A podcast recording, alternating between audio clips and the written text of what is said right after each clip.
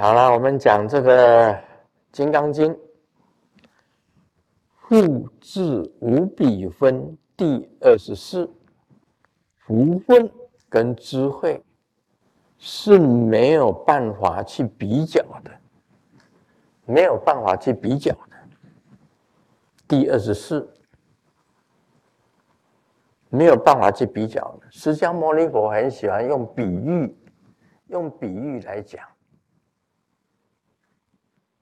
啊，以前呢，他用这个恒河沙，就印度，啊，印度的这个恒河，来比喻恒河沙来比喻，说什么恒河的一粒沙等于这个每一粒沙。就等于一条恒河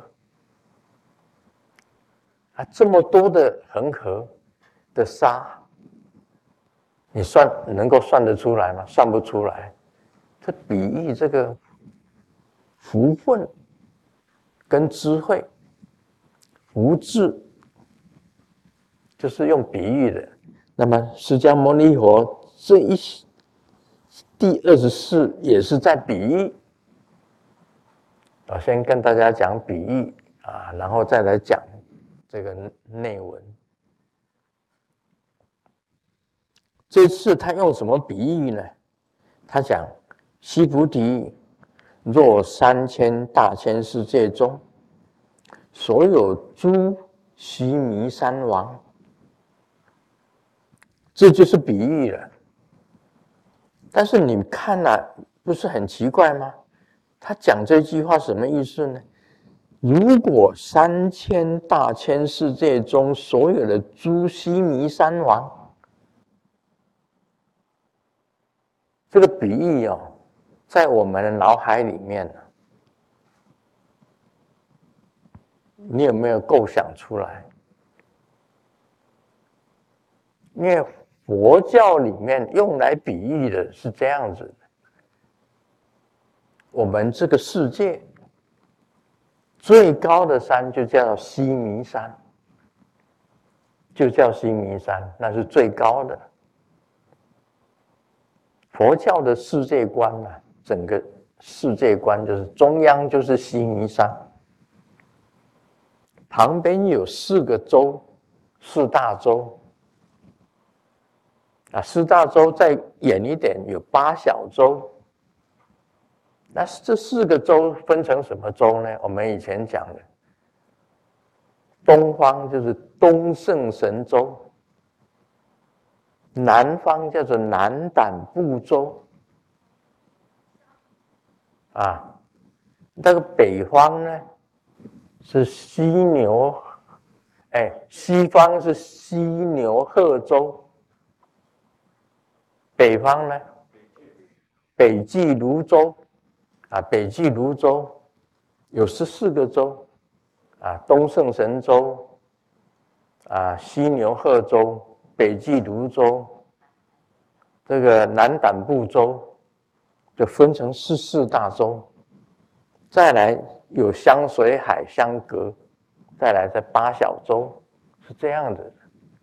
西弥山只有一个，那是最高的山。所以叫做须弥山王。那么他为什么又讲诸须弥山王呢？就是让大家搞混了。诸须弥山王，须弥山难道有很多个吗？不是，须弥山只有一个。啊，佛教的观念里面呢？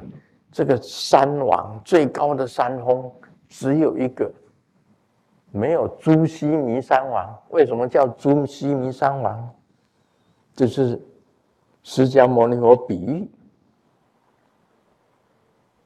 西弥山王如果等于一个，等于三千大千世界中，像三千大。千世界这么多的西弥山加起来，你看有多大？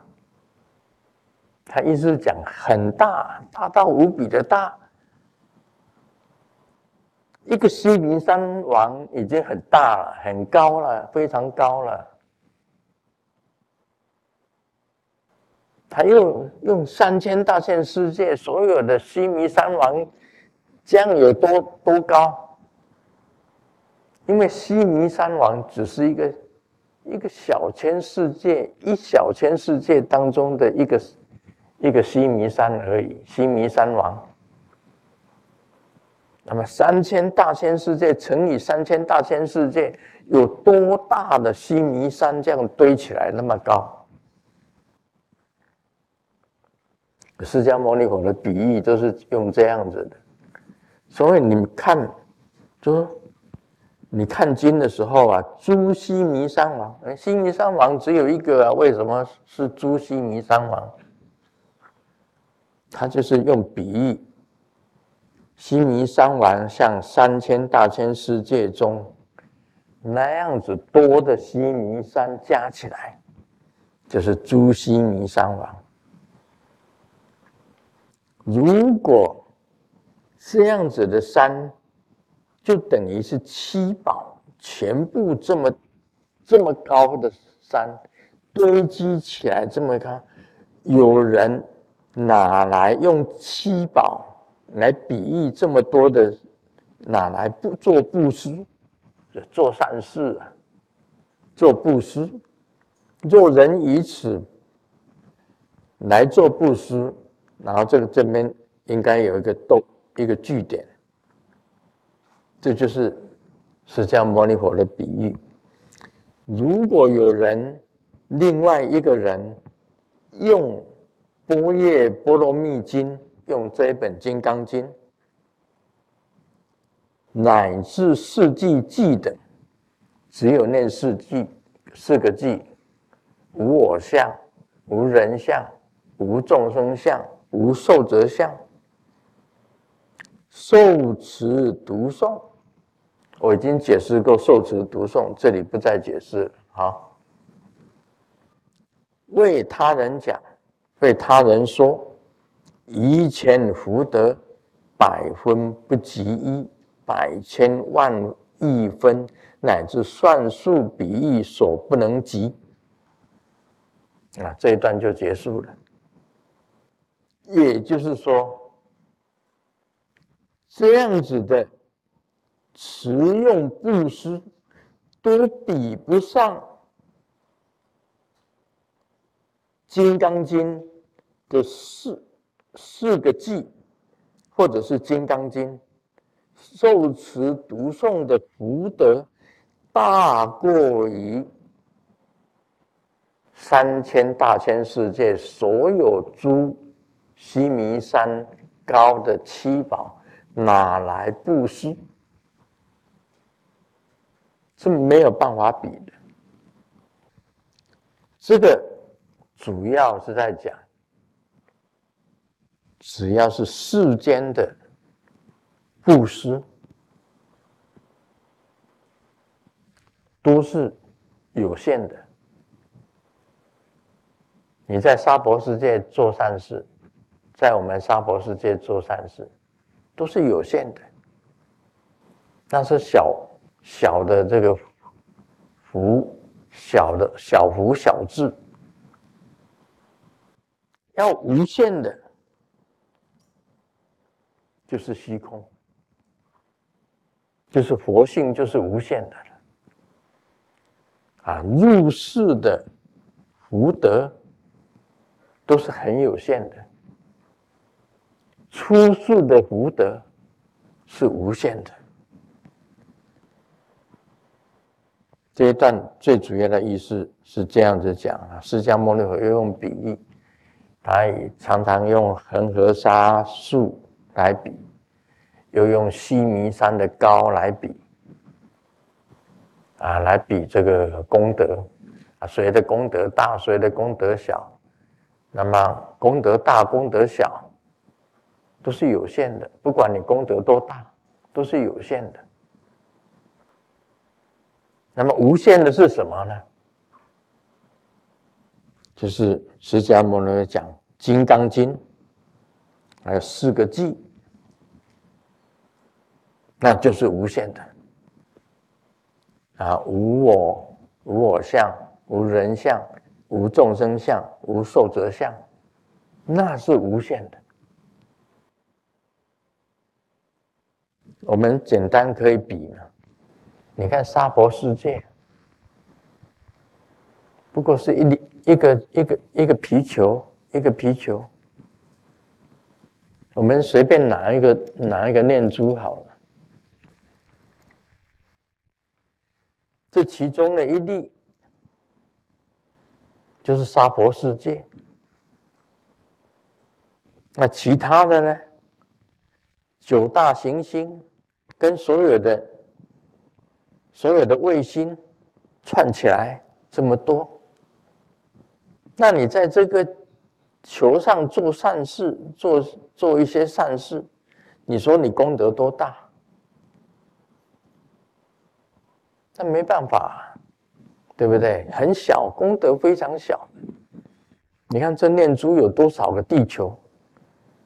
这一一个珠子算一个地球好了。你做的善事算什么嘛？在地球上，一个小小的一个国家，啊，你你在这里做善事，你的功德多大？整个太阳系。有那么多的星球，你做的善事太小了吧？娑婆世界的善事实在是太小了。那太小，并不是叫你不要做，还是要做。但是跟真正的功德比起来，那真的是太小。啊，释迦牟尼佛是这样子比喻的。啊，一个西弥山。已经很大了，这么多的西弥山，那全部加起来，也不过是一个念珠。你跟虚空比，哪里比啊？怎么比？没得比。所以它上面也是讲，互质无比分，没得比。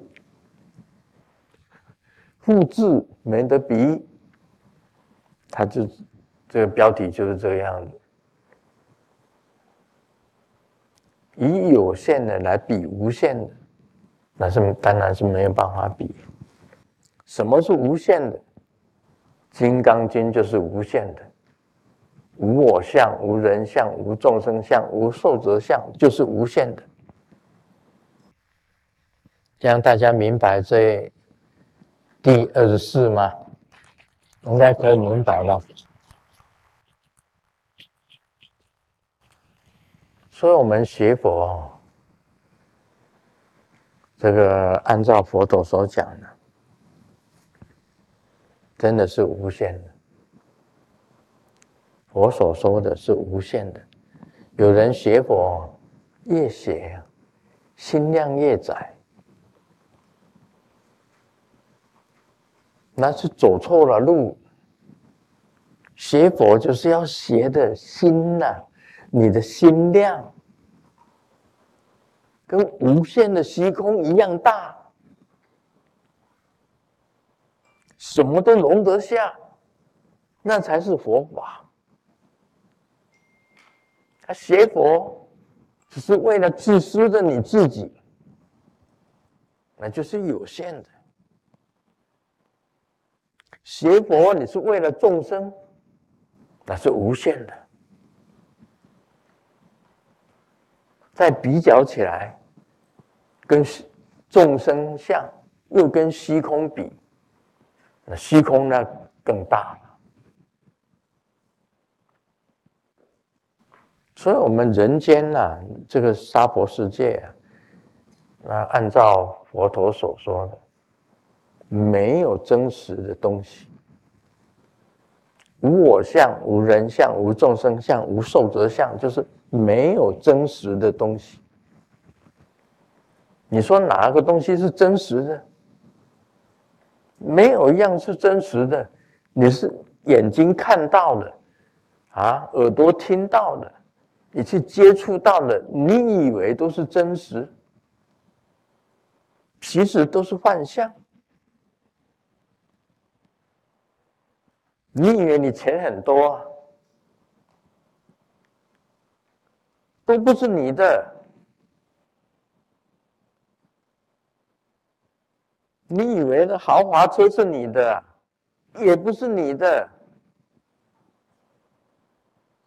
你以为这个豪宅是你的，也不是你的。那什么东西是你的？没有一样东西是你的，包括你自己的身体也不是你的。佛是这样子讲。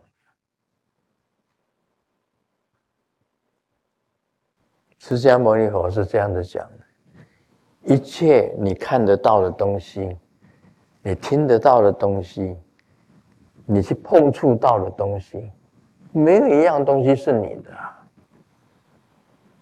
只是让你一时拥有，到时候通通都没有。那我常常讲一个。人在天堂，钱在银行，妻子在别人的胸膛，兄弟在争你的财产。世上是没有一个东西是你的。这个我讲无限，就是这个道理。无限，你知道了无限，你修心量就大起来，就宽了，心量宽。小偷到你家里，拿走你的东西，反正你不用嘛，就给别人用。你有没有那个量？哎，小偷到了你家，偷了你家的东西。你反正你不用，你就给人家用嘛。别人用了等于你用，心量就是要学这个样子。你说耶稣讲的啊，人家拿你的外衣呀，你你你连内裤都给他，你连内裤都脱下来给他。耶稣讲的。不是我讲，对呀，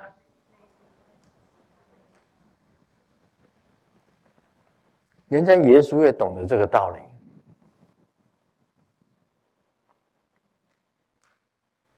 所以耶稣也讲啊，要爱你的敌人，哪有什么敌人？天底下哪有什么敌人？只有利害。没有敌人，对我有利的，就是我的朋友；对我无利的，就是我的敌人。那就是自私的心理，哪有什么敌人？呃，心量放宽，跟无限的宇宙一样，你才能够成就。你心量越……